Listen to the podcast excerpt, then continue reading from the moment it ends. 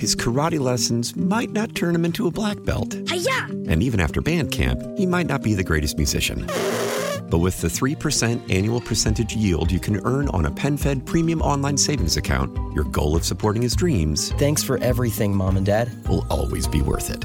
Apply today at PenFed.org slash savings. Federally insured by N C U A. five dollars minimum to open account. To receive any advertised product, you must become a member of PenFed. PenFed's got great rates for everyone.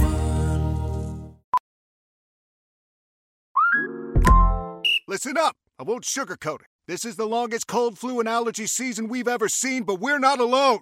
We've got Instacart. Sure, you may be a coughing snot faucet who just wants mommy, but you're not giving up!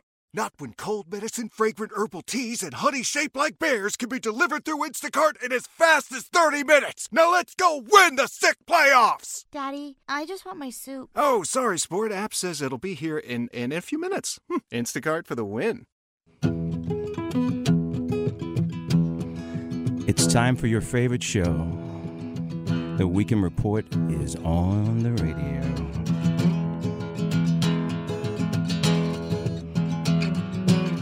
Thank you, Perry Woods. And yes, indeed, The Weekend Report is on your radio. Thank you so much for being a part of it. My name is Tony Colombo, here in studio with producer Frank Ladd.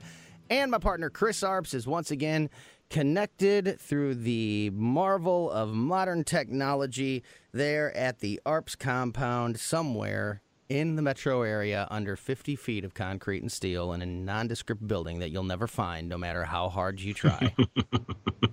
Tony, Tony, Tony, how are you? Hey, what's happening? I Good. thought you were going to bust Frank? out and do a little song there. Uh, and Frank, how are you? I am well. I'm looking at your beautiful digs. I like the flannel pants you got on. You really dressed up you. for us today. Frank, that's like too much information for the listeners. No, nope, not really. They don't need to know all that. So how come, um, why do we not have uh, a, an interesting background to look at again?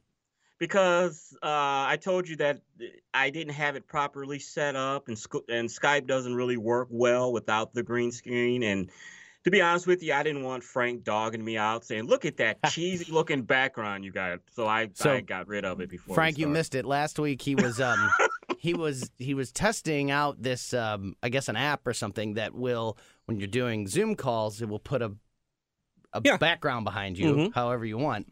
So it looked like he was like in a corner penthouse in New York, overlooking uh, the park or the yeah, city. Just yeah, like up in the sky.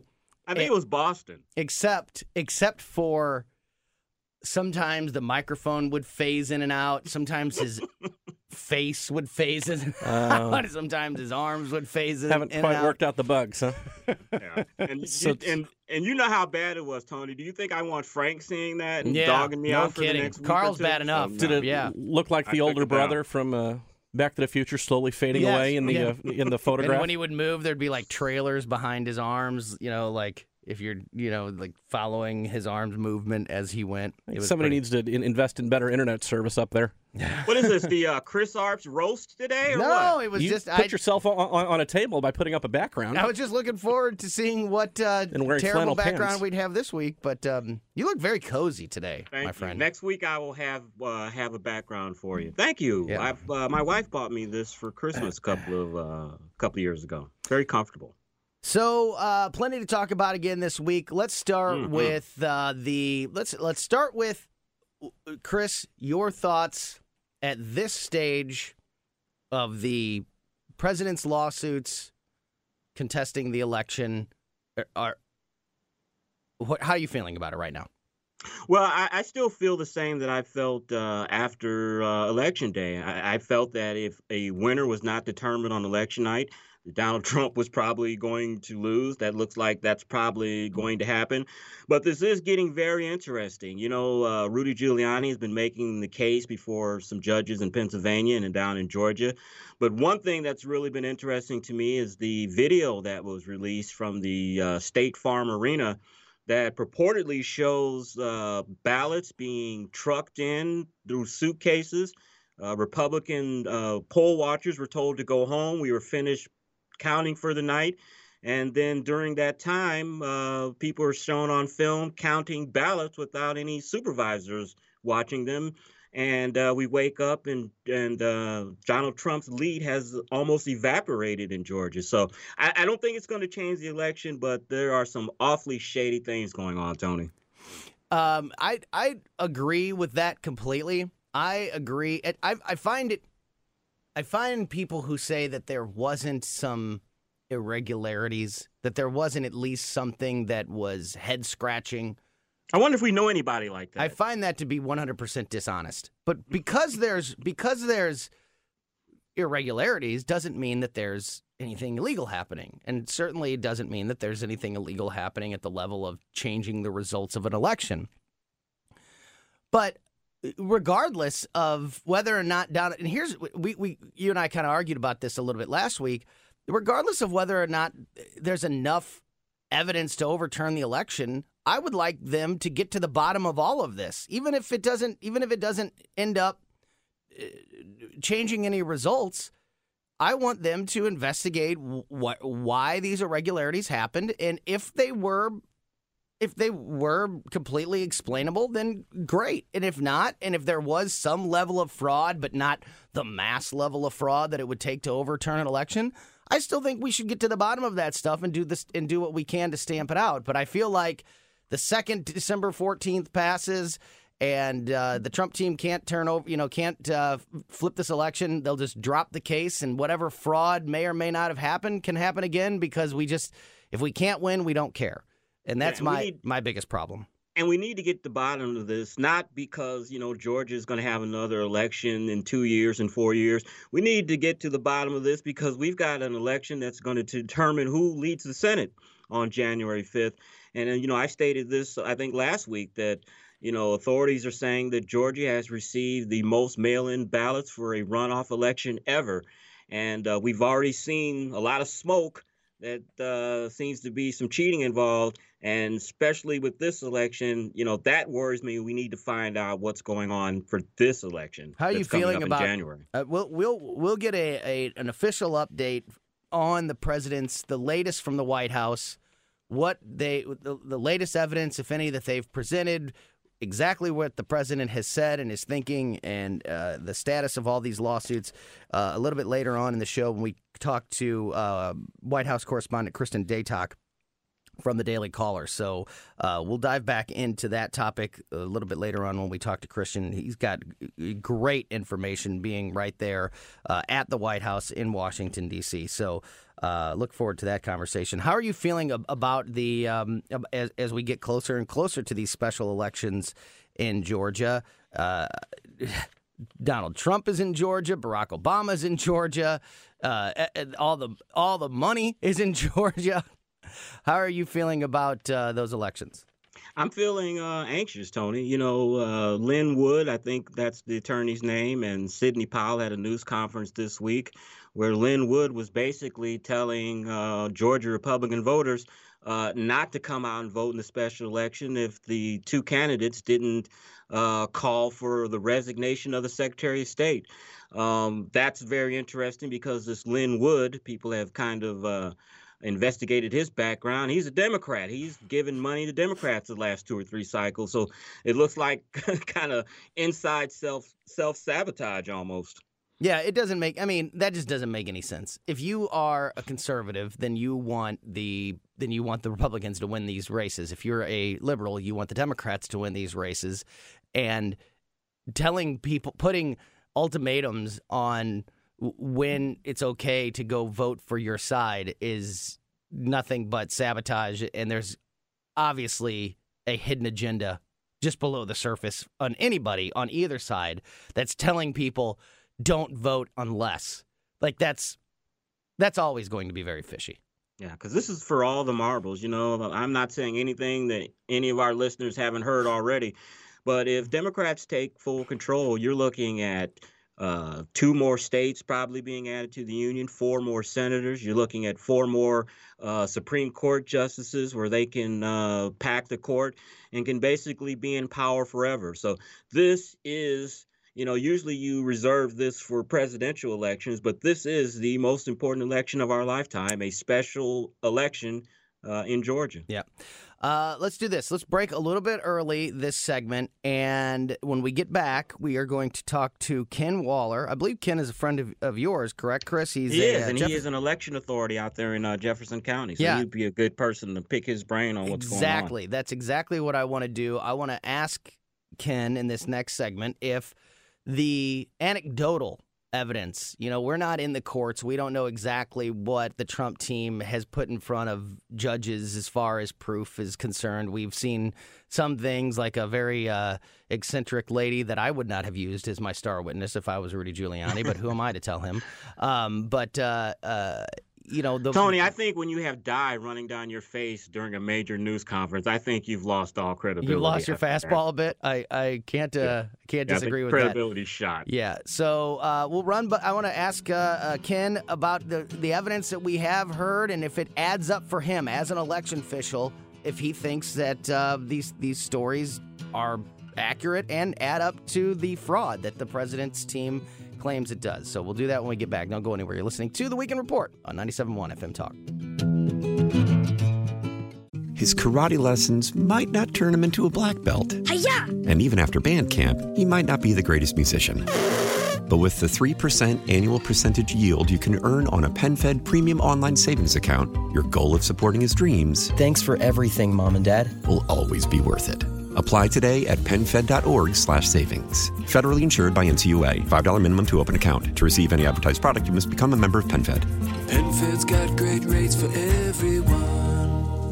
Your fever is high and the pressure to log in at work is too. But when you finally decide to take care of you, there's Instacart. Just because that one perfect coworker of yours is attending all meetings, camera on while she's sneezing, coughing, and aching, doesn't mean you have to do the same. Take it from us. Trying to stay on top of things will only get you further behind. Instead, get everything from tissues and teas to cough suppressants and comforting soups delivered through Instacart in as fast as thirty minutes. If anyone needs anything, they can just redirect their questions to that one perfect coworker. Coworker of yours. Why? Why? If you Why? have T-Mobile five G home internet, you might be hearing this Why? a lot. Why? Every time your internet slows down during the busiest hours. Why? Why? Because your network gives priority to cell phone users. Why? Why? Good question. Why not switch to Cox Internet with two times faster download speeds than T-Mobile five G home internet during peak hours? Okay. Stop the whys and visit cox.com slash 5G home for details. T-Mobile prioritizes certain T-Mobile phone users over home internet users during times of congestion.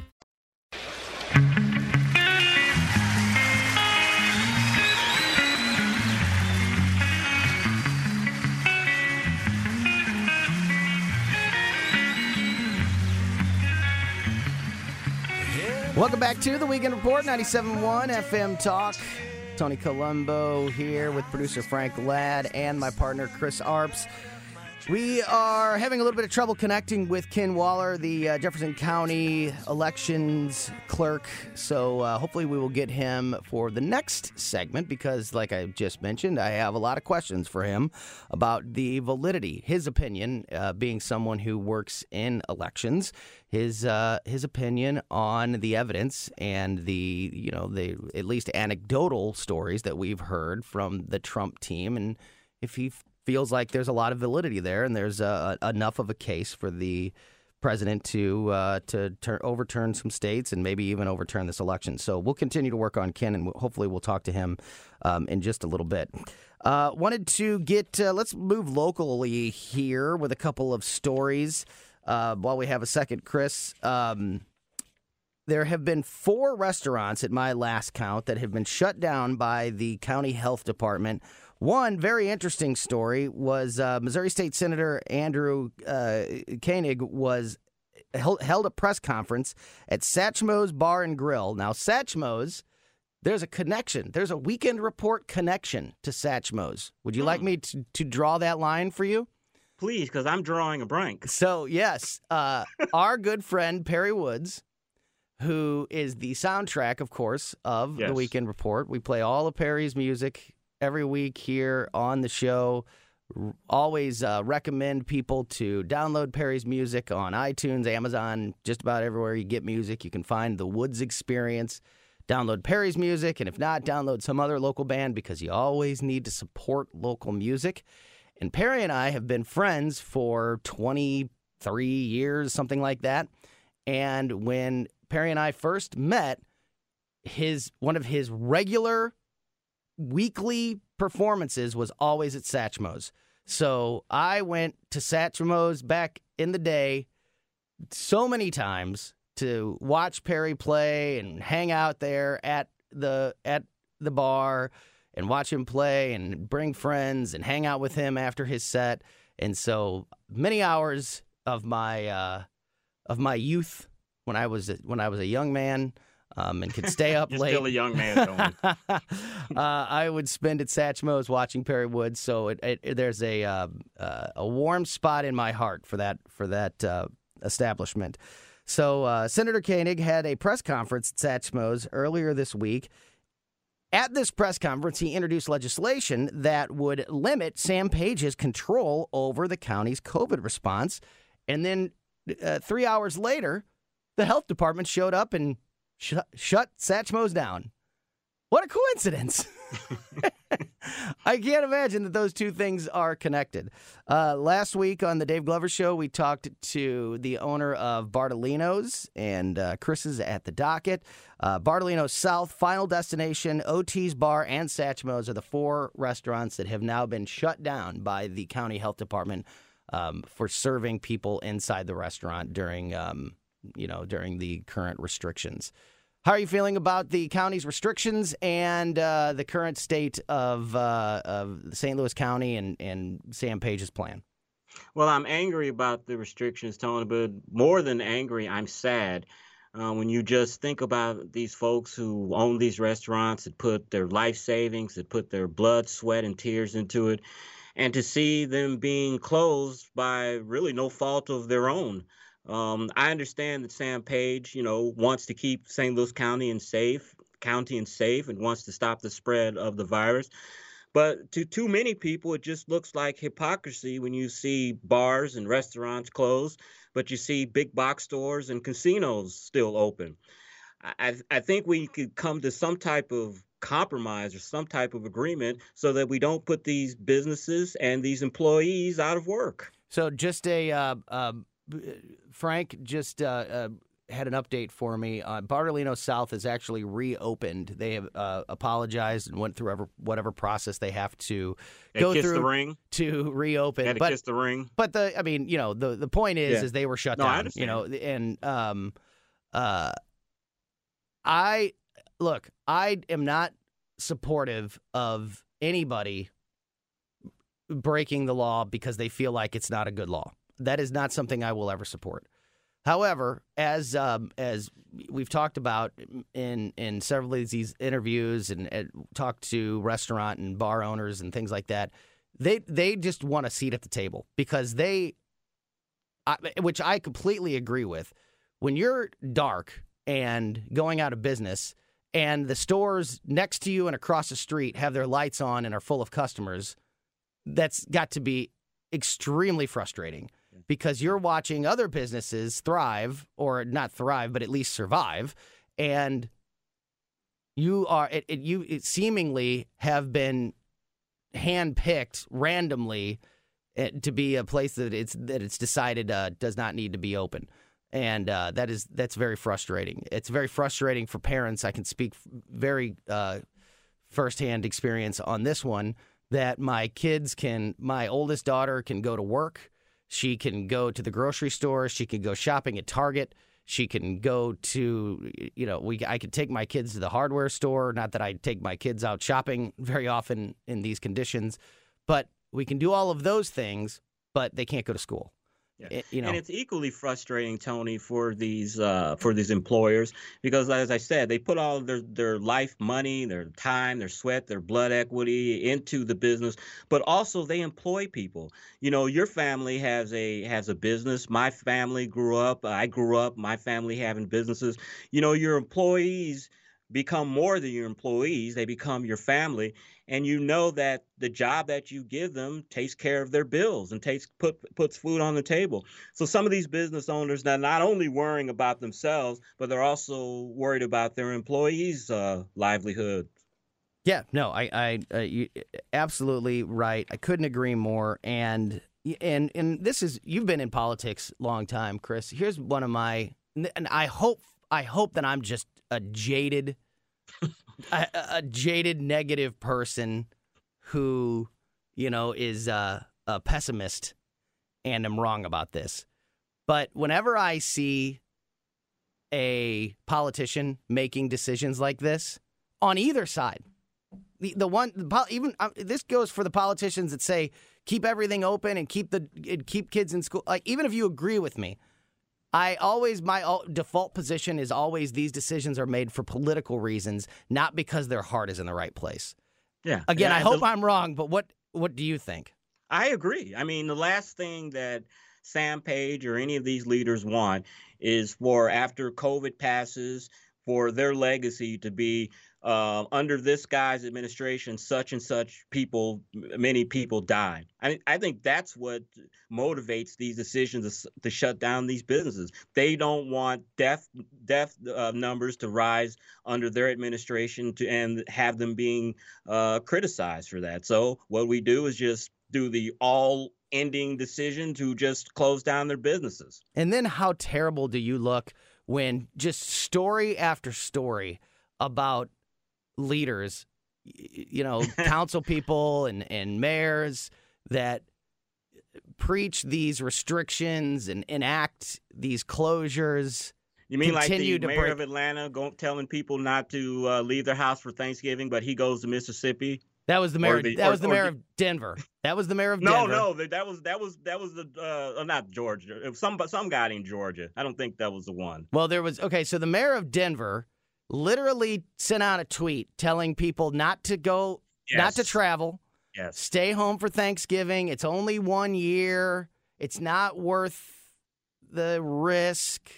You know, if you've got to stay home, if you gotta, you know, if you gotta sit one Thanksgiving out, spend one alone, you know, that's still the right thing to do, the safe thing to do. And then two hours later was at the Denver airport getting on an airplane to go travel and be with his family for Thanksgiving. Yeah, and I got confused. It was the Austin mayor who told everyone Austin to stay mayor, home yes. while he's in Cabo. He, yeah, he put out and he a, did the video in Cabo. In Cabo. I mean, the audacity of these people. Of and then the what? And then the uh, the councilwoman in in California who talked about how it, how important it was to close restaurants, and talked about how th- the servers were in danger, and it was their livelihoods were on the line, and they may think, you know, they may think they want to work, but it's not worth their lives because you don't know who's sitting at their tables. And then went to a restaurant after the meeting where she said all that, and then at least. At least the Denver mayor and the Austin mayor and these other leaders have issued apologies and said, I made, I, I, I used bad judgment. I shouldn't have done that. She doubled down and said, well, the law I was talking about didn't take place until, didn't go into effect until the next day. Well, yeah. Coronavirus doesn't know that. You can't make this speech about how it, It's not it, it, how people shouldn't be in restaurants and they shouldn't be open, and it's you're putting servers at risk by going into these establishments, but then say, "Oh, but the law didn't go into play into effect until tomorrow." So, um, it, it, so it just obviously you obviously don't think that you obviously don't think that if you're not doing that. And Tony, do do you see a recurring theme here with these mayors and with these people earlier who were calling for defunding the police, but wanted private, but wanted the police in front of their homes to protect them from the mob? Do you see a recurring theme among all these people? Are you are you going to say they're all Democrats? Yes, they're all Democrats. I just wonder if you if you. They're all that. Democrats because they're all because it's the Democrats that are the one that that are enforcing these rules. I'm not sure I would I agree, and but they're hypocrites. I agree, but I I'm not sure that Republican if they uh, I've seen plenty of hypocrisy out of the Republican Party too is all I'm is all I'm saying. So not blatant. And certainly not I mean not yeah, not it's not in the headlines right now for sure, but uh, I've seen I've seen plenty of hypocrisy in, in politicians on the either side, but this has been this this display of do what I say, not what I do. Is has been at a new level. It's been it's it's been and, and either they either think that they are smarter than us uh, somehow immune to this disease, or they don't believe it's as serious as they say it is. So it's it's one of those things, or, a, or what I believe is, is a combination of all three, but it can't be anything else because otherwise you wouldn't be doing it, right? I agree one hundred percent. I don't think that they believe this is as serious as they say. And I think they believe, like most reasonable people believe, that you can't hide in your house and, and, and stay away from people. You got to live your life, but you've got to take precautions. I don't have a problem wearing a mask. If someone came up to me and called me a wuss for, for uh, wearing a mask, you know, I wouldn't bother me in the least, because I don't wear it to try to virtue signal. I, I wear it to protect myself, my wife, and protect my uh, senior citizen mother who's a cancer survivor. Right. But and I wash my hands and I carry around hand sanitizer. I think if you follow simple, safe precautions like that, you, we can open up our businesses and live our lives. You know, I'm glad you said that, because I, I think this is really important, because if you were to just tune in right now and you have never heard uh, me talk about this issue, and you hear me saying that I think that businesses should be open and kids should be in school, then I, I could see you making the uh, assumption that, oh, this guy, you know, he he's, he's one a libertarian. Those, he's one of those guys that doesn't uh, uh, very much libertarian, but he's one of those. He's one of the he's one of these uh, he's one of these these COVID deniers that doesn't uh, believe this disease and and, you know, it, and probably walks around without a mask on and all these things. No, I am a huge supporter of wearing masks. I I judge people in public that aren't wearing masks. I am a big supporter of social distancing. I am a big I we. Shut down Thanksgiving this year. We we usually have a small Thanksgiving for my family is fifteen to twenty people. A normal Thanksgiving is about thirty people. This year Thanksgiving was my we had one. My mom was the only person who is around us all the time. Um, you know, one of my kids' primary babysitters. Uh, well, who, she's in your ten person bubble. Exactly. She's in the bubble, and she was the only one that we were with on Thanksgiving. So we I. I support all these things. We we've been we've limited our travel. We haven't gone grocery shopping or into restaurants or anything. You know, we've we've limited that by ninety percent in this past year. And as everybody knows, I am a freak when it comes to washing my hands and sanitizing and, and all of that before COVID. So I believe in all of these things, but I believe that that's the way you combat this virus. You don't have to put you don't have to put businesses and you don't have to and you don't have to keep kids out of school to properly fight this thing. That's yeah. my It's not the bubon- bubonic plague. I can't say it, or some dastardly or the bubonic disease plague. Where it's, millions of it's people neither. Were dying. It's neither you know? one. It's neither the bubont or the bubonic plague. One of those. But I mean, all right, we got a- we got to take a break. We got to take a break, but uh, we'll see. I Your bubonic, guess, I said bubonic. Your guess is as good as mine. We may talk to Shelby Steele in the next segment. We may talk to Ken Waller. We're just, it's kind of fluid right now, but I promise you this. We'll be right back with more Weekend Report. Don't go anywhere. You're listening to ninety-seven point one F M Talk.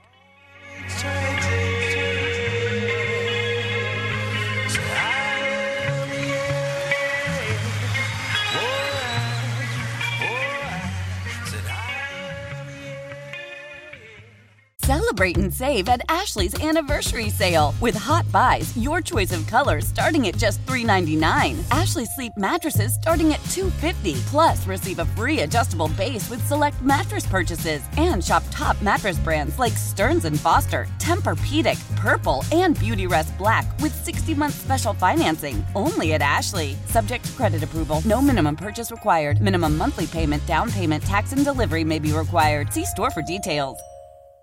Nerds! Today's episode is sponsored by NerdWallet's Smart Money Podcast. Ready to level up your financial game? Let NerdWallet guide you with smart strategies for lasting success. Get savvy tax planning pointers to maximize your savings, money-saving travel tips for your next family getaway, and investing insights like how a five twenty-nine plan can help you send your kids to college. Unlock the key to saving to help you earn more money. Follow NerdWallet's Smart Money Podcast on your favorite podcast app. Future you will thank you in twenty twenty-four. After the end of a good fight, you deserve an ice-cold reward. Modelo, the mark of a fighter. you've earned this rich golden lager with a crisp, refreshing taste. Because you know, the bigger the fight, the better the reward. You put in the hours, the energy, the tough labor. You are a fighter, and Modelo is your reward. Modelo, the mark of a fighter. Drink responsibly. Beer imported by Crown Imports, Chicago, Illinois. Welcome back to The Weekend Report, ninety-seven point one F M Talk. Tony Colombo here with my partner Chris Arps and our producer Frank Ladd. And we got a hold of Ken Waller, Jefferson County elections official, and we are actually going to talk to him next hour. So uh, we will be having that conversation with him, get a chance to draw on his expertise and see what he thinks about the president's case, about this, um, about the lawsuits, and, you know, somebody who's there, who who's behind the closed doors on election night. I want to know from him if the evidence and the stories that we've heard so far from the president and his team, if uh, they hold water, if he thinks that there's some validity to all of this. Uh, right now, as I mentioned in that last segment, we are going to talk to Shelby Steele. Here's one of the great things about knowing Chris Arps. Chris Arps, Chris Arps is not famous, and he's not a big deal, but Chris Arps knows some very famous people and people who are a very big deal. And I know Shelby's your friend, Chris. Yeah, you like that. That was a good one. Thank you. So I will uh, allow you. I don't think that uh, uh, that Shelby Steele needs an introduction, but uh, please uh, introduce your friend to the audience. Well, I just want to say we're very pleased to have Doctor Shelby Steele on to talk about his new uh, documentary, Who Killed, What Killed Michael Brown? And he really needs no introduction. He's an Emmy Award-winning documentary filmmaker. He's a book critic award winner. And uh, he's just very well known.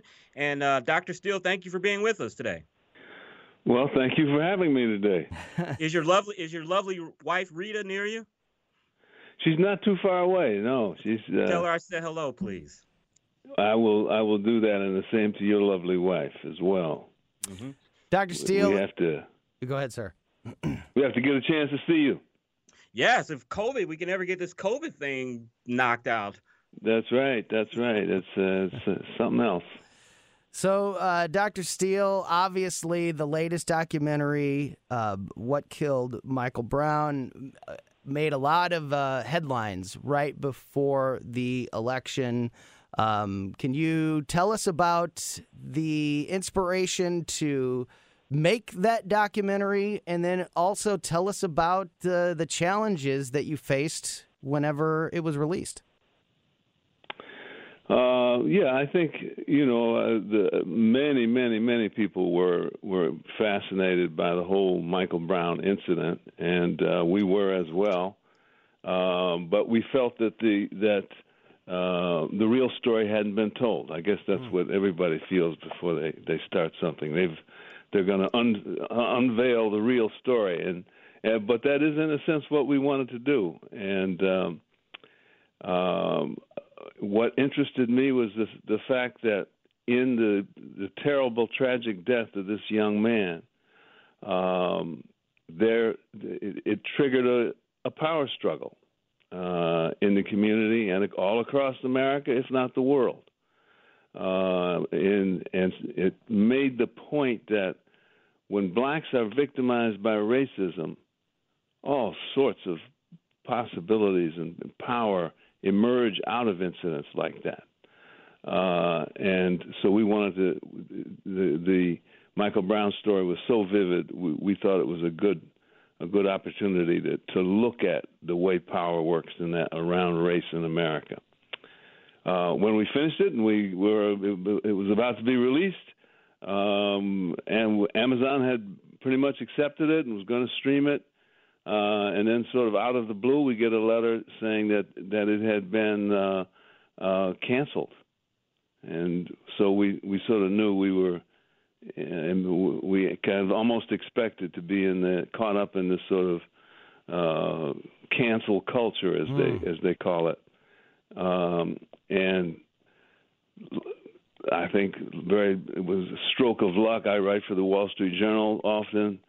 Uh, they sort of picked this up as a cause celeb, and uh, wrote a couple of editorials about it and embarrassed Amazon. uh, and so then out of the blue, we get a call from an executive at, at uh, Amazon telling us that they had made a mistake. They were uh, huh. Huh. they were sorry. They wanted to begin to stream the film right away. What and, was uh, their reason, the initial reason that they gave you for going back on their word and deciding not to air it or, or make it available to the public? Did they claim that it was fraudulent in some way? What was the reason that they, they changed no, their mind? No, they they uh, it met all of their criteria. Hmm. It, it uh, they, they never ever said, but they in their first uh, letter, a re- rejection letter, they were emphatic. There, let me. There was a note of hatred in their tone, of real uh, moral outrage. Don't uh, think you can change the title and resubmit this. Don't, um, uh, again, some other admonition about about reapproaching them or asking them to, to second-guess themselves, and that, that this was an absolute, definitive rejection. And we should not entertain any hope at all of changing it or altering it or doing anything else uh, in hopes of getting it accepted. Wow. So it was the, the tone of the letter was just was remarkable. Talking to uh, in itself. Talking to Shelby Steele, author, filmmaker, Emmy Award winner. Go ahead, Chris. Doctor Steele, there were two themes that I took away from the documentary, and uh, one was uh, you, where you were saying that institutional racism has become a tactic, and I think one of the taglines from the movie was "Where the truth became a lie." Mm. Um, can you expound on those two themes? Uh, sure, I can. Uh, the first one, remind me again. You, oh, uh, exist- uh, institutional racism beca- has become a tactic. Yes, uh, it's become a okay. Tactic, yeah. Yes, institutional racism, another fra- phrase for it is systemic racism. It's probably even more popular these yes. days. Um, these are exaggerations. They are – what is systemic racism? Uh, you know, I grew up in the – in the forties and the fifties. I know racial discrimination and racism. I know all about it. Uh, when you say systemic racism, I smell a certain corruption. And I think what's happening there is that you, groups like Black Lives Matter and so forth want desperately to see themselves as authentically black. And if you want to be authentically black, you can't be fighting some little minor. Racism can't be a minor, small thing. It's got to be a vast, systemic thing, so that your your militancy uh, now can match the militancy of blacks in the past, and you can be authentically black. You can be, rather than thinly, mildly black, you can be the real deal. Uh, and I think that's what's this, what this this uh, exaggeration of racism is all about. It's about it's about young. The younger generation of black Americans wanting to be authentically black and thereby having to invent a racism that's much bigger than racism actually is in order to achieve that, that authenticity. Chris, I'll let you go. Okay. Uh, Doctor Steele, I, uh, can you talk a little bit about uh, Doctor Walter Walter Williams? I think he was a colleague of yours there at the oh, Hoover Institute. Boy. And uh, he How much recently time do passed. We have? I'll be here. You have about five uh, minutes. Take all of it that you need. Talk about no, what Walter a great Williams, giant he was. Yes, he was. Walter Williams was truly a giant. There is, uh, uh, he. Uh, I'm blessed to be able to say he was a friend of mine, uh, and some of the best best times I've had in my my life have been with him and Tom Sowell. Uh, over dinner, uh, both fascinating men. But Walter is uh, just one of these extremely self-made men. Um, came from a poor background um, in Philadelphia, uh, made himself, went through the military, uh, got a P H D, became a, a um, academic uh, economist. Um, but the, the thing about Walter that inspired me as somebody who just knew him personally was that he was always himself. He wasn't. Uh, he was not. Um, most of us sort of look for cues in the world, and and uh, do I think this or do I think that, and how many other people think this and think. Walter didn't do it that way. He sort of just looked nakedly at reality, and he was himself. And whatever response came up, he took seriously. So the result was he was always unique. Mm-hmm. He didn't repeat himself. He, he there was always something new, some new way of of seeing the world. Um, and uh, what a treasure uh, he he was. Um, uh, I'm the work I'm doing now. I'm looking at the, the matter of of race and individualism. And uh, Walter is number one exhibit A of the power of individualism, how that how transformative it is, how it, it really can make for for great great changes. And great societies always make room for individuals, for unique people. Um, well, that was Walter. So he I was, would he was unique. I would like to uh, direct everyone to Randy Tobler's show. Doctor Randy Tobler has a show on this radio station that uh, airs every Saturday morning at six a.m. and he interviewed Walter Williams some time back and replayed that archived interview earlier this morning, which is ironic to the conversation that we're having. So, you know, I always tell people if they miss our conversations to go back and download the podcast of this show. I would encourage everybody to go back and download the podcast of Randy's show that aired earlier this morning and um, hear that interview with uh, Walter himself. It's uh, amazing that we, uh, you know, it just comes full circle in, in this discussion here. Uh, Doctor Steele, I wanted to ask you, so I I spent a lot of time in Ferguson um, during the Michael Brown tragedy, everything surrounding it, before the trial, after the or a, before the, the verdict was dis- decided, after it was decided. Um, for this radio station, I was down there a lot covering uh, what was happening. And uh, mm-hmm. Chris and I are, are good friends with the former mayor of Ferguson, and, and the mayor has been on this show many, many times. And there was a lot of times that I would spend hours, a whole night down there covering, uh, you, you know, th- the things that were happening. And then I would come home and turn on the television and see how the media was portraying what was happening. And it was like two different things. I, I, I think I was thinking about I would come home and go, I was just there. I know what, what what's happening. And what they're saying is not is not an accurate portrayal of that. When you were putting together mm-hmm. this documentary, What was it, did anything stand out to you as far as being um, the the truth was completely different than the the story or the the narrative that had been told by the media? Oh, absolutely. I think that's one of the main points of, of our film uh, is that what almost uh, instantly began to emerge uh, on the, the moments after the shooting itself uh, was what we call a poetic truth, uh, as opposed to the objective truth, the real truth that, that you witnessed when you were there on the scene and so forth. There was another truth that was that was spreading out across the whole world, really. And that truth was that Michael Brown was a victim a black, young black victim of white racism, of therefore symbolically of the whole history of American racism.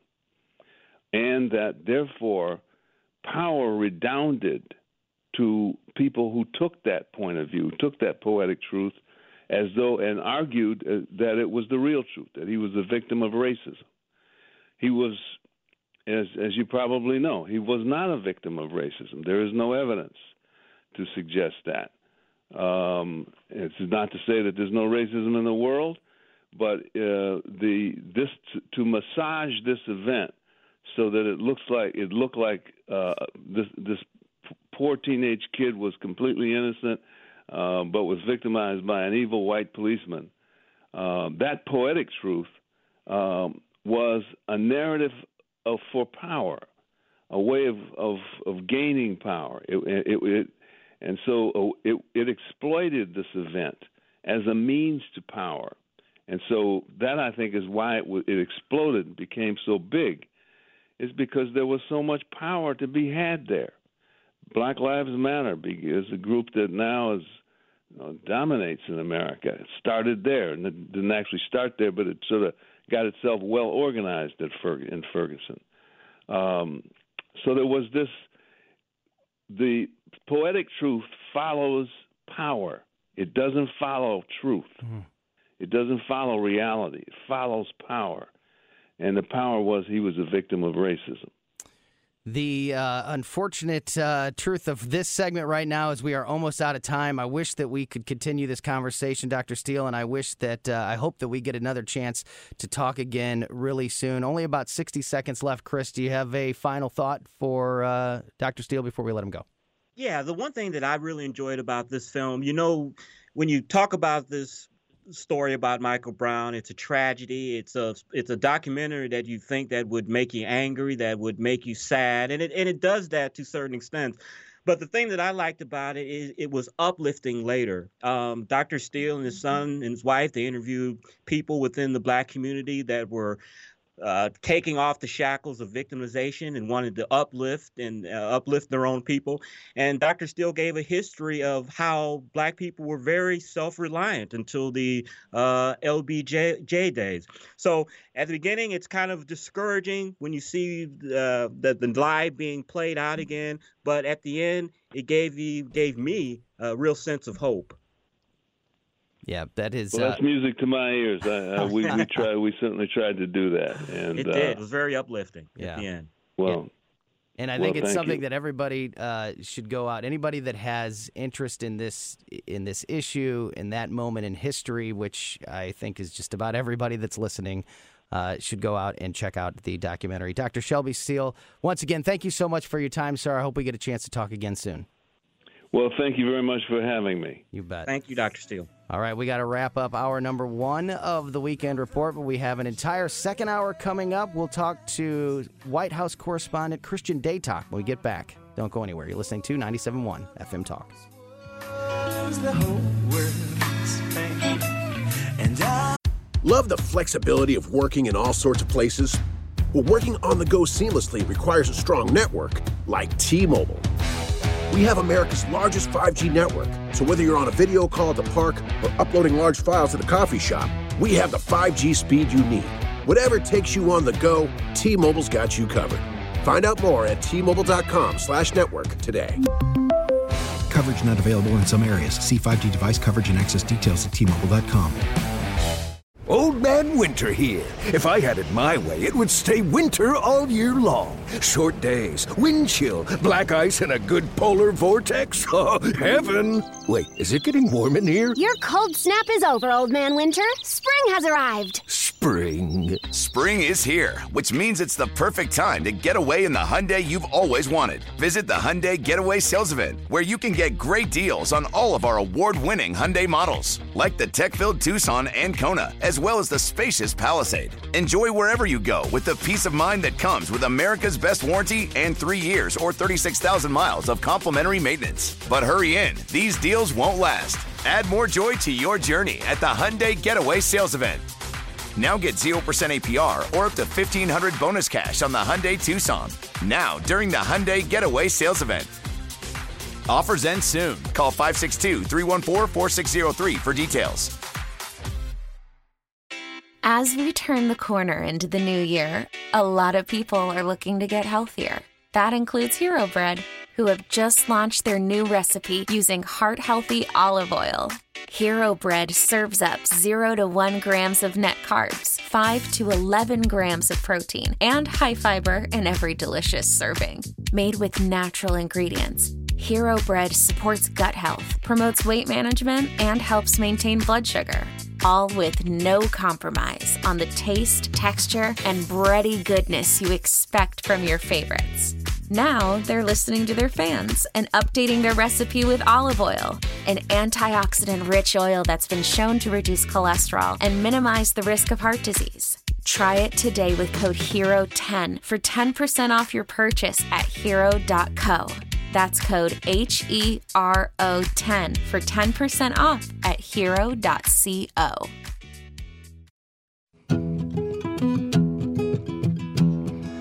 It's time for your favorite show. The Weekend Report is on the radio. Indeed, the Weekend Report is on your radio. Thank you so much, Perry Woods. This is the second hour of the Weekend Report. Uh, very powerful first hour there, especially that last segment with Doctor Shelby Steele. Chris, that was um, uh, we, that was a pretty long interview, and I felt like we were just getting started. I could have done another thirty minutes with Doctor Steele and would have probably still had more questions. I had plenty of questions, you know, because we really did barely scratch the scratch of the scratch to get into the movie. It's about two hours, about an hour and a half long, but it's just it's a powerful movie, and I uh, recommend any uh, all people out in our audience to uh, to uh, check it out. It's like five bucks to download it from Amazon. Yeah, yeah. What Killed Michael Brown? Excellent. It's worth the money. Yeah, go out and check that out. And if you just if you missed that discussion that we just had with uh, Doctor Shelby Steele, make sure you check it out on our podcast. Of course, you can get the Weekend Report podcast anywhere that you get podcasts, but I recommend the radio dot com app because it's one-stop shopping for the whole station. You can stream the station twenty-four seven, you can rewind live radio, and you can download the podcast of this and every other show all right there on the radio dot com app for free. Uh, coming up a little bit later this hour, I mentioned uh, we played a little phone tag in the first hour with Ken Waller from Jefferson County. He's an election official down there in Jefferson County. We're going to talk to him a little bit later this hour. Right now, back on the show, uh, great to speak with Christian Datoc, the senior White House correspondent from the Daily Caller, returns to the Weekend Report. And now, Chris, I'm going to make an announcement. Uh, ah, not only roll, I'm gonna, I, we're gonna I'm gonna give Christian a new title that he can put on his business card and, and his resume, and he can use his uh, uh, you know to to, to boost his uh, his career. He is now officially the Weekend Report senior White House correspondent as well. It's congratulations, official. Christian. So Christian Datoc joins us now, the senior White House correspondent for the Weekend Report. Christian, how's it going, buddy? Wow. I'm I'm great, guys. I was not expecting this. This is a huge honor. I don't know what to say. Well, listen, we appreciate your time uh, coming back on the show. Uh, it's great to get insight from you, right? You, you know, being there at the White House in Washington, D C, uh, you know, you, you turn on the television, you hear a lot of people saying a lot of things about the president's legal team, his various lawsuits. Uh, before we dive into any specifics, can you just tell us what is the latest? What is the, the latest statement from the White House, from the president, as far as the progress of these lawsuits, and if he still is is as confident as ever that he indeed has the proof to change the results of a presidential election? Yeah, well, I think the president, uh, at least publicly, is maintaining the line that uh, he's absolutely confident that if we go through and, and audit those battleground states, uh, that, that he will emphatically win the twenty twenty election, that he'll be beating Joe Biden by more votes than uh, Joe Biden appears to be leading Trump by. I'm, I'm seeing a little bit of, of uh, splintering, to be honest, within the administration, not necessarily amongst the legal team, but we saw Alyssa Farah, who's the White House communications director, or I guess I should say she was the White House communications mm-hmm. director. She resigned on Thursday, and she was really the uh, the first sort of crack in the armor of this unified front that the administration has been presenting. Because, you know, if you're uh, a senior official at the White House, you're expecting your guy to win again. You don't usually resign right after the election. So that was a big indicator that, uh, you know, the writing might be on the wall a little bit. But as far as the campaign's efforts actually go, they just put out fundraising numbers yesterday, and they pulled in something like two hundred seven million dollars since election night. So uh, they are going strong. It doesn't show any signs of stopping at this point. Of course, the Electoral College vote is coming up in about a month at, at this point. So we might have an answer sooner than later. But uh, I think uh, at least if you ask President Trump, you ask Rudy Giuliani, Jenna Ellis, uh, they're, they're, they think the sky is the limit and that this legal effort is going to be fruitful. Talking to White House correspondent Christian Datoc. Go ahead, Chris. Christian, Chris Arps. Uh, Alyssa Farah, didn't she accept a judge clerkship that she had been putting off for some time? I think that's the reason she says she's saying why she left. So I've, I, I spoke to Alyssa briefly yesterday. That did not come up necessarily, but uh, she had, I know, uh, uh, had reached out to a talent agent, actually, about possibly trying to hook up a, a T V job for her next gig. But the official line from the White House is that she is launching her, her own uh, communications firm. Mm. They're going to be specializing in conservative politics and defense. Uh, before she joined the White House again, she was the spokesperson over at the Pentagon, so she certainly has experience in that front. But no, I, I had not heard that line, Krista, about that being the specific reason why she was leaving the White House. Tony, that wasn't my question. Go for it. no, no, Christian, what I wanted to ask you, you know, you're at the White House, you kind of, you know, get to know these people, get a rapport with them. What's the general mood of the yeah. the, the people there in the White House? Are they putting up a brave front, but they know it's over? Or do they believe that the president will prevail? What would you say is the overall mood? Are they secretly uh, in the West Are they Wing? secretly packing their, their bags, but like not showing it to anybody as they're doing it? Well, I wouldn't say secretly packing their bags yet, because the well, I guess I'll start with, with your question directly. I, I think most of the staff are sort of accepting the fact that uh, Joe Biden is going to be sworn in on January twentieth. There are certain members of the senior staff who are, you know, maintaining that uh, the president will be swor- or you know will be joining us again live for a second term. But that being said, there's still a lot of policy objectives that these guys are trying to accomplish in the final month and a half or so. Uh, you look at what he was doing. Uh, heaving President Trump on prescription drug prices last week. That's been a, a mainstay of his objectives since entering office back in twenty seventeen. We know the president is trying to withdraw troops from Afghanistan, Iraq, and Somalia before he leaves office. There's a whole bunch of other issues like immigration. He's being pressed by some of the hardliners on immigration to do something about birthright citizenship. So I don't think the staff is necessarily packing up quite yet. They're still staying very busy, but I think that most of the uh, the junior level staffers at the least are quietly sort of hmm. putting the feelers out there and trying to, you know, line something up for where they can land after January twentieth. I think at this point most people are recognizing that uh, President Donald Trump won't be in the White House again until twenty twenty-four. Uh, assuming he does run and win. Right, right. Uh, do you have you been given any timeline or have a sense of a timeline for the the full-blown presentation from the Trump legal team? Because I think we've all kind of been waiting. You know, a lot of people on the right at least have given the president the benefit of the doubt and said, look, you have the right to do this in the court system. You have the time to present whatever case you need to present. But by mid-December, I think it's December fourteenth or whatever, whenever the uh, votes have to be certified, that's kind of the unofficial deadline for this thing.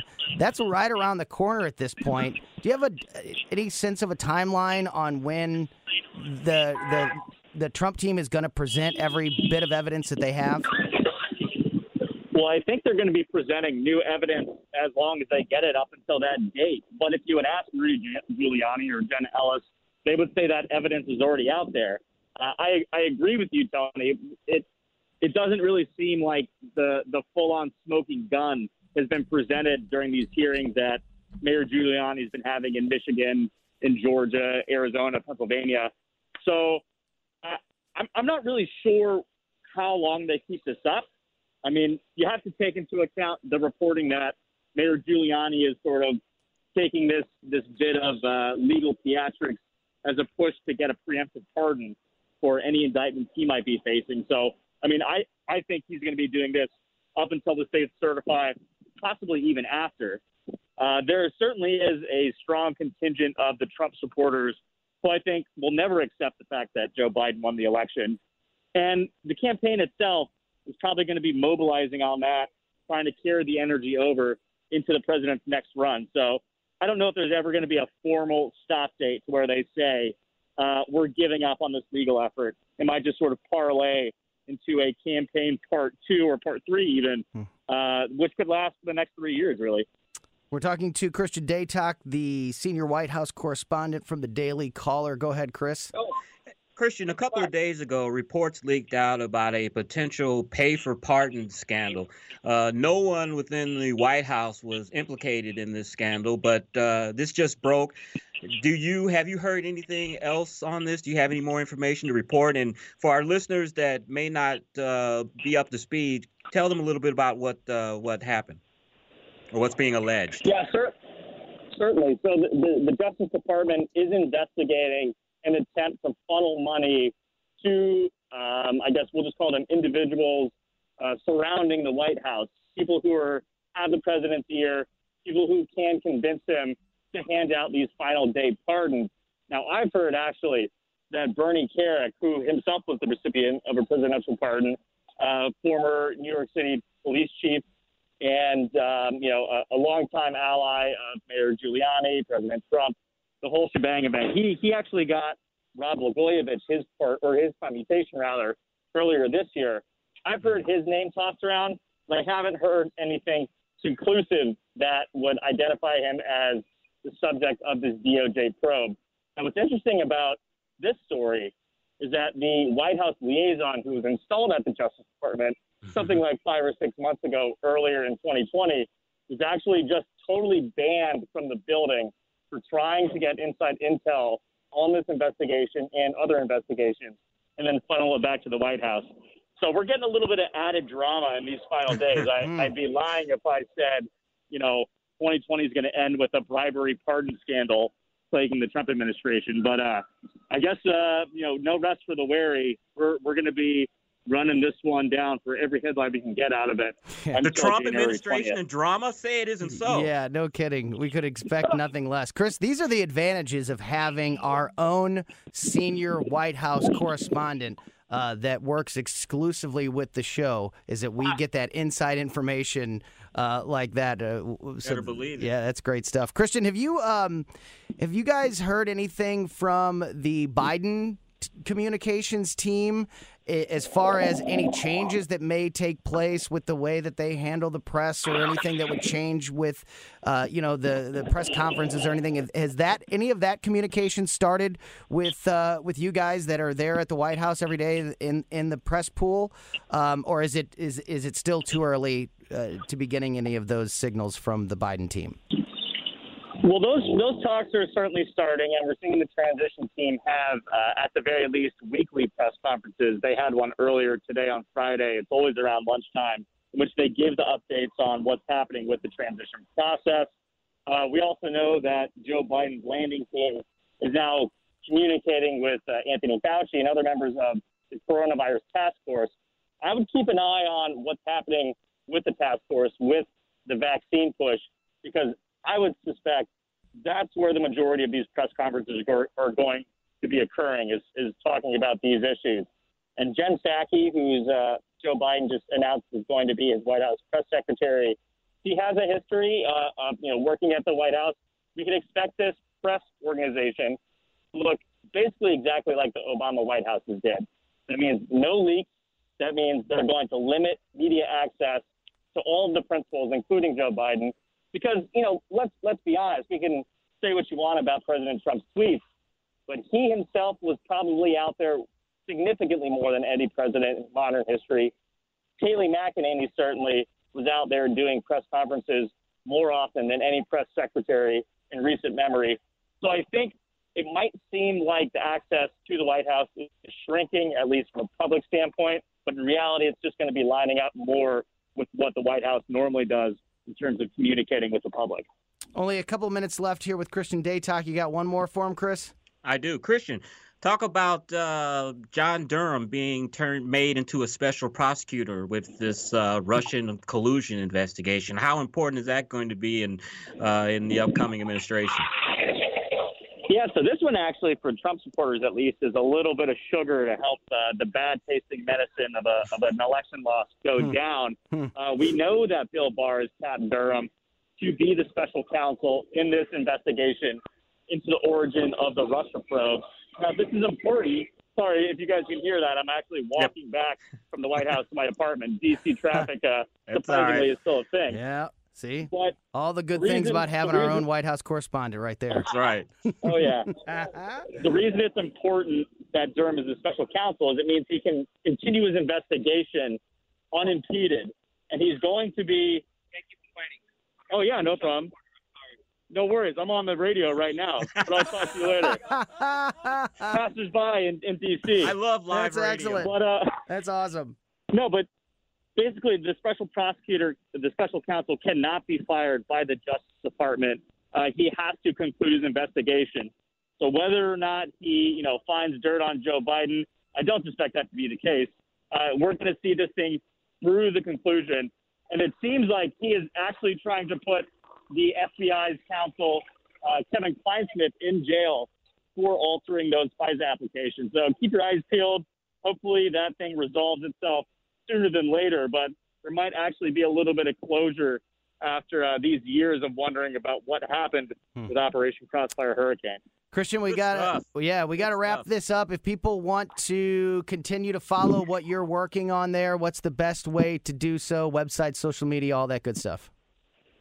Make sure you guys go check out the Daily Caller as always, and follow me on Twitter and Instagram. It's at Talk Radio, at T O C Radio. Thanks again for having me, guys. You bet. And Christian, you, bef- before you go, I want to I want to clear this up. Uh, with this uh, promotion oh, to so senior sorry. White House court, well, careful there. with, with this promotion to uh, senior White House correspondent for the Weekend Report, the compensation for that is simply the prestige and the yeah. reputation that comes along with it. This Can't is, put a price on that. Yeah, there's, this is not a, this, this is an unpaid position, but you understand. I mean, it, it benefits you in other ways. So just to, just to just to clear that up for you. Guys, I'm not in it for the money. I'm in it for the people. I appreciate the promotion. We'll see you guys later. Thank you so Thanks, much, Christian. Have, we'll talk to you. We'll weekend. talk to you soon. That is the senior White House correspondent for the Daily Caller, Christian like Datoc. Yeah, great stuff from from Christian. All right, we need to take a quick break, and when we get back, we will talk to Jefferson County elections official Ken Waller on the Weekend Report, ninety-seven point one F M Talk.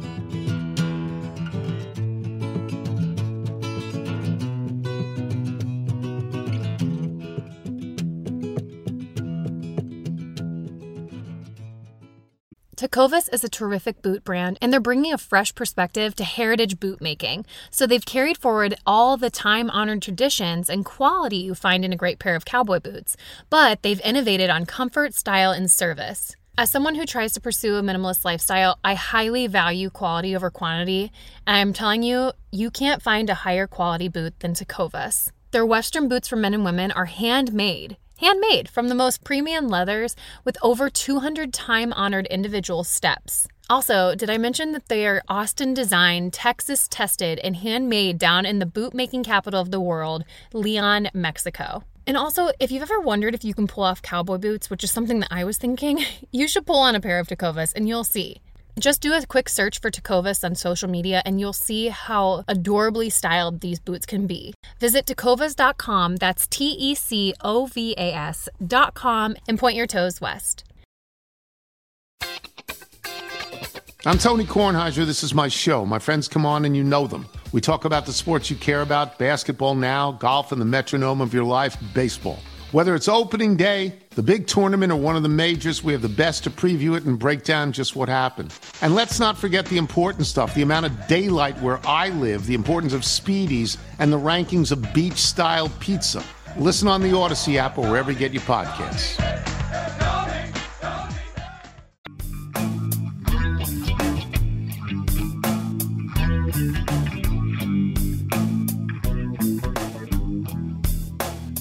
Welcome back to the Weekend Report, ninety-seven point one F M Talk. Tony Colombo here with producer Frank Ladd and my partner Chris Arps. Big thank you to Christian Datoc uh, from the White House, White House senior White House correspondent for the Daily Caller and the Weekend Report now. That's what I've uh, decided. He's now our senior White House correspondent. He joined us in that last segment.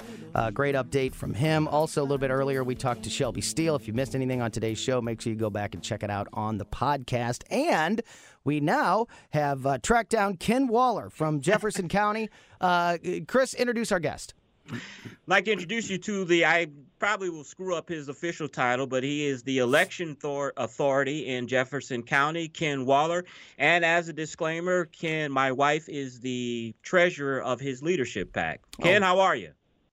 Hey, I'm doing good, Chris and Tony. How you guys doing today? Yeah, great Excellent. to great to talk with you, Ken. Got a lot of uh, of questions for you. First of all, I'll, I should let you know that uh, I have married into the Jefferson County uh, community. My wife and my in-laws. My wife uh, is from Jefferson County, and my in-laws are still down there. And I spend a lot of time down there with uh, her family.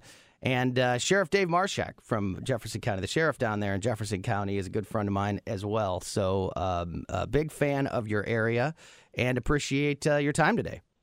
Yeah, I'm glad you guys had me on. You bet. So being being there in the front lines, you know, of working in elections, first of all, how long how long have you been doing this? And, uh, and explain what your responsibilities when it comes to elections in Jefferson County. What exactly are are, are your responsibilities? Sure, Tony. Uh, well, initially for the for the last eight years before this before this position, I was a county executive, and I chose to uh, you know kind of just sit back and, and let somebody else take the reins of that. It's a pretty demanding job. So this the uh, county clerk's position was up for re-election, and, and basically the majority of the functions in this position is elections. We do some other things like taking bids. Uh, we do the uh, B O E stuff, Board of uh, Equalization. We also do all the notaries. They come to our office. So there's other functions of the office, but I would say about seventy-five percent of the functions of the people that work in the office and myself is focusing on elections. I've been doing it now. This, this is the end of my second year. So when you look at, we can dive into some specifics in, in a minute, but when you look, watch the news and you see the president and his legal team and the accusations that he's making and, you know, the, the bits of evidence and sort of anecdotal stories that have been told from your from your standpoint of being somebody who works in elections, has been in the back rooms on election night. Does it add up? Does it seem possible or does it seem far-fetched? Well, I mean, it's not impossible, Tony. Um, and I know that part of the problem they talked about was this equipment or this company, Dominion. I don't know if that's the equipment, the name of the stuff, the position, you know, the stuff that they use. But Dominion, you know, I know they've had some problems with it. We do not use Dominion. So, you know, is it is it a potential or possibility of that happening? Sure. Uh, I'm not going to sit here and say that it's not. But I think to the degree that potentially, you know, President Trump has talked about it, I just have a hard time believing it would be enough to change the results of the election. But is it possible? It sure is possible. Go ahead, Chris. Ken, what was the overall voter turnout in uh, Jefferson County? And what was your uh, mail-in ballot count? Was it really above normal? And how did you safeguard to make sure that there wasn't any uh, phony baloney business, monkey business going on with the uh, mail-in ballots? How do you safeguard right, so- that? Okay, so we'll we'll go three we'll go three questions. I'll answer each one. seventy-three percent Did I get? I didn't know there was three questions in there. Well, I think there was, yeah. but if you, I know you had to add those up there, Chris. Uh, the first question was, what was the percentage of voters that voted in the election? It was a little over seventy-three percent. That was the total vote count for the whole election. You had you got to remember, not only did you have mail-in ballots, but you had all the absentee ballots with COVID reason and so on. So we didn't have uh, a whole lot of what we call mail-in ballots. Uh, but we had uh, over, we had, see, we had probably eight thousand people um, come in uh, to our offices and our satellite offices, and we had probably another thirteen thousand that went uh, and voted by mail. So, uh, you know, which is a pretty good percentage. That's obviously far bigger than we've ever had before. And, you know, what we have, uh, Tony and Chris, we have a bipartisan team that comes in and then they look over the absentee ballots. That's an absentee team. So we have a Republican and Democrat uh, together. Uh, I think this year we actually had like eight or nine teams of those. So uh, I feel real comfortable. You know, they check, make sure everything looks right, the signatures, if everything is uh, correct on there.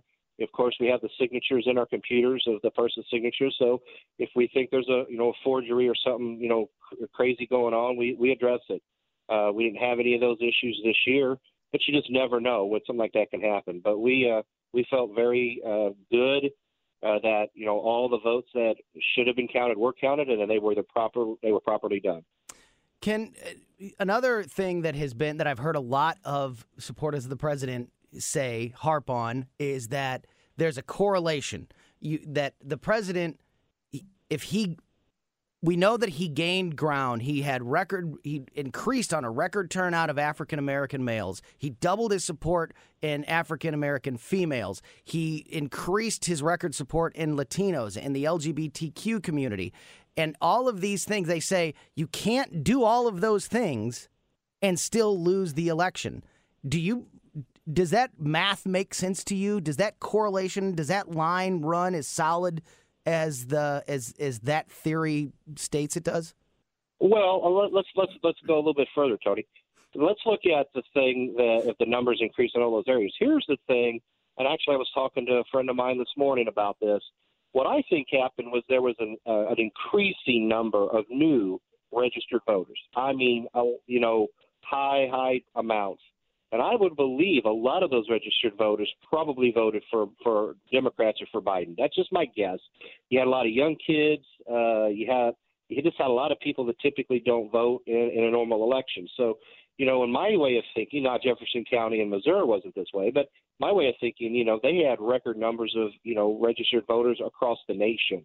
And I think that that had a lot to do with it because you're just talking about sheer large numbers. And You know, we're we're talking about, you know, what, six million votes of differential, but it's really those key battleground states that we're talking about. The Electoral College is what it's all about anyhow, and I'm just not right. for sure what happened in those in those states where Trump, you know, didn't do as well, even though his numbers in certain uh, in certain areas, be it you know, African-American women or men or whomever, uh, I, I don't know exactly how that computes, but, you know, you have to win those states, uh, those those key battleground states. Yeah, only got a couple minutes here left with Ken Waller, Jefferson County uh, elections official. Let's try to rapid fire a couple more here. Chris, go ahead. Uh, Ken, hypothetically, because I know you're an elected official and you you don't can't be too political in this in regarding this, but if you sure. had to give advice to the president's lawyers regarding trying to overturn this election or have, you know, the, the the result be what we want it to be, what advice would you give some of give the attorneys being an election official? Well, I, Chris, it's a good question, but I think they're doing everything they got. You're surrounded with some of the best people, some of the best attorneys, and, and I think they're doing everything they can. They may just not be able to do anything else, you know. I mean, you know, if they don't win in some of these states, if they don't win some of these court battles, then, you know, it's not going to come, it's not going to turn out well for the president. So I don't think there's any advice that I could give him to do. It's just that he's got the greatest people around he can get, and just let them do their jobs and see what happens. Ken, before we let you go, um, let me ask you this: just an a, just a multiple choice question. Looking at just looking at the election, what happened uh, on election night? Would you say A, there was maybe a, a tiny bit of of fraud or whatever, illegal votes cast, but that kind of happens and slips through the cracks in every election? B, there was a moderate amount of funny business, but not enough to overturn the election. Or C, there's the massive amount of fraud that the president w- and his team says there is. Or D, oh, D. hell yeah, there was a lot of fraud. I, I, I honestly I, I honestly believe it would be B. Yeah. I believe there's a, quite a bit of it, you know, in a lot of different areas, but I don't believe it's uh, – I don't believe it's going to be enough to make a decision, uh, to make a to make the thing change. I do. Right. I don't believe that personally. Well, Ken, we really appreciate your insight, and as this Thanks, thing Ken. progresses, uh, hopefully we'll get a chance to check in with you again and uh, and uh, and draw on your expertise one more time. Thanks, Ken. All right, let's take a quick break, and got more Weekend Report coming up next.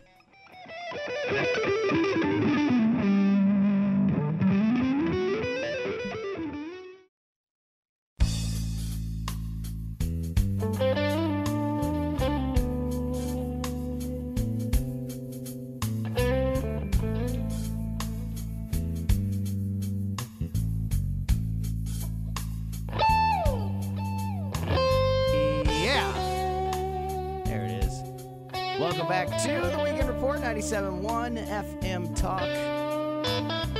One more segment to go this week. If you missed anything from today's show, make sure you go back and check it out. A lot of great information from great guests today. We just talked to Ken Waller uh, elections official there in Jefferson County. Before that, we talked to Christian Datoc, the senior White House correspondent for the Daily Caller. And in the first hour of today's show, we talked to Doctor Shelby Steele, an incredible discussion with Doctor Steele um, about his documentary that you can see on uh, Amazon about Michael Brown. The name of that documentary is What Killed Michael Brown, and just a great discussion with Doctor Steele. If you missed any of it, make sure you go back and check out the podcast. Been a pretty uh, pretty packed show, Chris. Let's see if we can limp across the finish line. Hey, hey, Tony. Mm-hmm. I think uh, Doctor Steele raised our I Q points a couple, I... couple scores a couple points.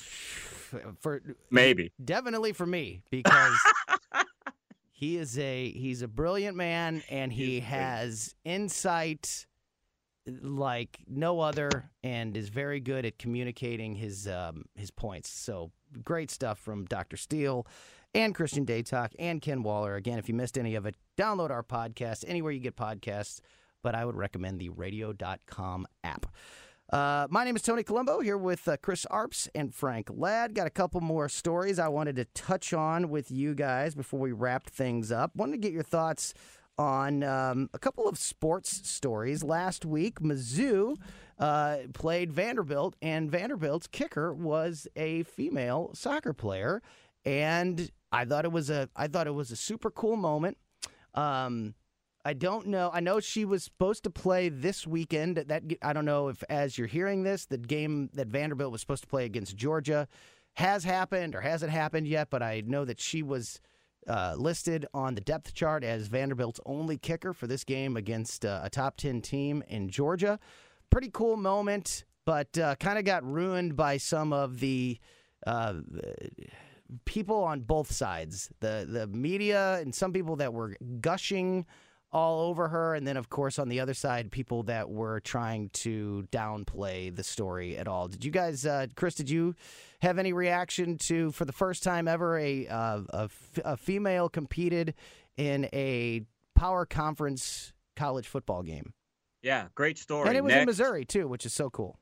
Yeah, great story. Next, the same with the story that Joe Biden is going to have the first or have an all-female communication shop. Great story. Next. So you I'm say- just so sick of all these firsts and all that. You know, this it, it, it exasperates me. That's all I can say, Tony. I'm just tired of it. Go ahead, Frank. Yeah, let's not talk about Neil Armstrong anymore. You know what I'm saying, Frank. We're, we're, we're at the point I- now where this person is notable because they were the first left-handed Jamaican uh, basketball player who was born on a full moon. I mean, that's the way it's getting now with these firsts. So here's my they, it's, it's lost they've lost their meaning to me. Here was my thing. I thought it was a cool moment, and it was something that I went out of my way to see. I wanted to see this happen because I felt like it was, you know, it. it I don't. The word "historical" is is a bit strong, but I yeah, thought but it is. I thought technically it was, it's historic because it had never was, happened before. I thought it was meaningful, so um, I For wanted about ten seconds. So I wanted to see it, but then afterwards, you know, she was named the S E C Special Teams Player of the Week, which is ridiculous. Um, it, it would be ridiculous for anybody who just who kicked off one time and did nothing else. And then, you know, and then that, and then the gushing on on the media by the media then uh, provokes the the bigots on the other side that want to, you know, insult her because it was a it was a squib kick instead of a, a standard kick. And I just I feel like I feel like we we have these cool moments. And we can just we can just just agree on this is a cool moment. It doesn't. Ha- I I agree. I understand what you're saying, Chris, and I agree with that. That we act like the first, because you know if she kicks now, she'll be she'll be the first female to kick in a game th- uh, with a team in the top ten. Yeah. And, may, and if they play Alabama, it'll be the first time a female kicker ever played in a game that was the number one team in the nation. So I I, under, I agree with that. Uh, to an, I, I agree with that to an extent, but I I do feel like it was still something that was cool and had some meaning behind it, and then we just we just ruined it. We just you know we either overreact or underreact, and just can't just accept that it was a it was a cool moment and move on. And I think this was just a move. This is a very bad team. Um, Terrible and they team. Just wanted to get some publicity. I mean, they could have dragged well, somebody off yeah. of the somewhere and said, hey, you want to kick and kick instead of, oh, we'll go get the female soccer player and put her on the team so yeah. we can uh, make history. It's yeah, just, I'm not, I don't know about that. She didn't do it because she, to, to make history. She's she's a soccer player that, yeah. that, that just happened to play for the S E C title the yeah. week before. Right. There is no Frank, men's soccer game. I'm going to turn you down and I'm going to finish this. No, because he got fired the week a- a- afterwards. So if it was that big of a deal right. for him to to keep his job or anything like that, or, or for publicity. No, that is not why he did it. He did that because that was the best opportunity. All of the kickers were either injured or ill, so there was nothing yeah. left on his depth chart, and he needed a kicker.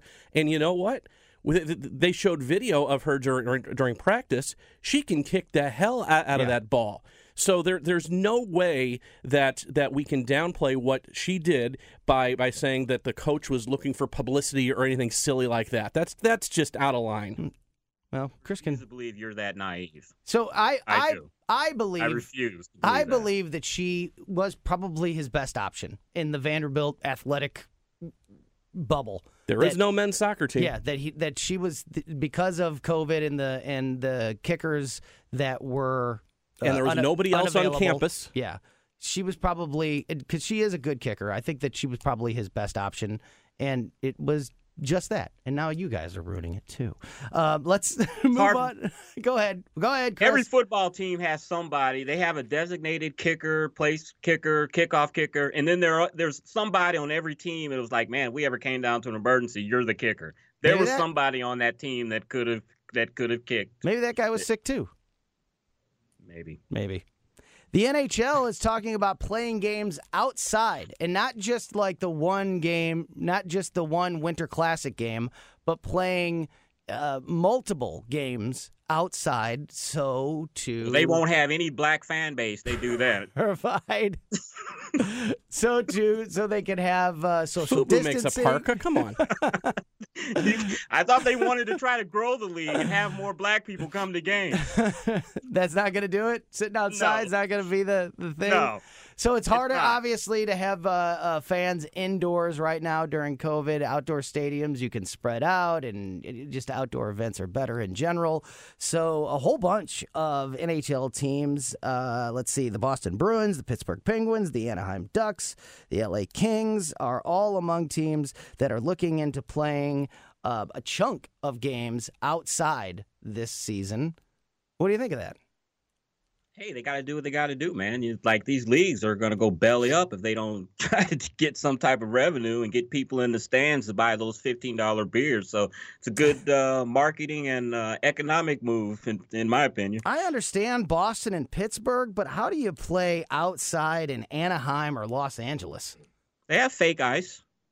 That's ice gotta, skating rink. That can't be. They have before. They, they, they've had a, That's gotta a, be tough. outdoor games at Dodger Stadium. Right. They had one. It was two seasons ago, I guess, or or, or, or at least were scheduled to. So How did they do the, it? Well, they, because remember, at night out there, the temperature in the, during the time when hockey's played gets down into the fifties, and right. that works well for that for that ice machine that that they have, that they can truck around and build an ice rink outside with. So they were, these were always night games. No, no, no. But, but remember, a lot of the the the daytime games that were, were played on January first, you know, the yeah. Winter Classic, like here, are in areas that get cold. Right, exactly. Right. So so there there's a, a legitimate chance, though, that that they'd have most of those as night games in places like L A and Anaheim. Right, yeah. But the other cities... It's still you, difficult, though. Oh, I'm not saying it's not. Yeah. But if they do this early enough in the season, in the games that are slated to potentially begin in the middle of January and February, Boston, Pittsburgh, Chicago, Detroit, all these wonderful cities... At night, outside, it's gosh darn cold. Yeah. Yep, absolutely. Because all these all these hockey players grew up playing pond hockey and outdoor hockey in a lot of those cities. Yep. You could do that here in here in Saint Louis at night. It's down into the, the twenties. I'd be hey, I'd be I think it'd be cool if the Blues played some games outside at the beginning of the year. Yeah, and let fan you know as a way and to that's get the goal. And that's the goal is is, is to do it going. at the beginning of of the season when the weather is colder, and then hopefully by the time you get to the games that are in April and May, you've got the opportunity to have uh, larger crowd indoors because you're into more people having had a vaccine. Uh, I don't know if you saw this story. Comedian Sarah Silverman said this week what we've uh, all known for a long time, but it was uh, interesting to hear somebody admit to it. Uh, she said that uh, there's a double standard when it comes to criticism and telling jokes. And she said, quote, "We're liberal, so we can say anything." She said that uh, throughout her career, she has told jokes mocking everything from religion to rape. She, you know, wore blackface in a comedy sketch sketch in two thousand seven, and she says that uh, that she is viewed differently because she's a liberal, and a conservative comedian would not be able to get away with the things that she gets away with. It's uh, I mean, duh, but. That's not something that people usually admit to. I think we talked about this earlier in the show, Tony. Democrats equals hypocrisy. Uh, what's what? Well, there's no surprise there. Yeah, no, it, but it's uh, but it is pretty amazing to hear somebody, especially you know, she's a fairly famous person, to come out and admit that. Uh, do you think? It, do you what think, are they going to do to her? Right. Well, and do you think it change? I mean, do you think anything? Do you think that this ever changes, or just you know? Uh, Depending on your political lean, that determines what you can and can't say. And well, they know that already. I mean, look at critique and who you can't joke about. Give me one hand. Can you count on one hand how many out conservatives there are in Hollywood? No, they know that. No, yeah, it's like an open secret. They know who you can't. If you want to work, you better keep your mouth, keep your liberal, keep your conservative views to yourself. If you want to work. Uh, another one, uh, D- Barack Obama continues his world tour. I know he's promoting a book, but man, this guy has just been everywhere. He, he, he put a microphone in front of him, and he's willing to talk. Uh, he took shots this week at uh, the more progressive wing of the Democratic Party and said that, uh, you know, using snappy slogans like defund the police, uh, when you do that, you lose a big part of your audience, and it makes it less likely that you're actually going to get the changes you want. And uh, uh, right here in Saint Louis, the Congresswoman-elect Cori Bush fired right back at the former president, saying it's not a slogan, it's a mandate. What did you think about the little back and forth between the president and uh, the new Congresswoman from our area and others in this sort of uh, divide in the Democratic Party about, um, you know, these more progressive policies? I think what Barack Obama was saying, wink, wink, nod, nod, I agree with one hundred percent of everything that you say. But if you want to try to get this stuff passed, you can't be as open about it. That's what he's saying. He's saying basically, I agree with you, but you can't be open about it. You got to be a wolf's in sheep's clothing. We can't. Well, Democrats and liberals can't really tell what they believe, or nobody will ever vote for them. That message, though, I don't don't think was received. If that was indeed the message, I don't think that was received by the members of the quote unquote squad, because they all blasted the former president for that uh, that message and said, you know, it's not a slogan, like uh, uh, who's, uh, Ilhan Omar said, uh, it's not a slogan, it's a policy demand. Um, and uh, Ayanna Presley said, I'm out of patience with critics of the language that we use. So if uh, if he's trying to give them a wink and a nod, they're not picking it up. I think it's well, I, good to hear because you, you look oh, at I it. I, I think it's great to see because you, you look at it and, and, and what that shows you is that there are many different colors in that Democratic Party. They're not all hardline, this is our, our viewpoint. So that means that there's going to be a possible group of people that'll work a- across the aisle with Republicans in this upcoming administration. Whew, I hope you're and, right. Well, you know, they, because yeah. because because there are not there are not a monolith that believes defund the police. Are you saying monolith because of the monoliths? I am. I hope you're right, but I don't. I think bipartisan. I don't think that that ship is back in the dock yet. I think that bipartisanship no, on both sides is. But it shows not, that it's uh, possible because yeah, there are different views so. in that party. All right, we got to wrap this one up. Once again, if you missed anything from today's show, make sure you go back and check out the podcast, and we will see you back here next week. For our producer, Frank Ladd, and my partner, Chris Arps, I am Tony Colombo. Thank you so much for listening to another edition of The Weekend Report right here on ninety-seven point one F M Talk. Enjoy the rest of your weekend.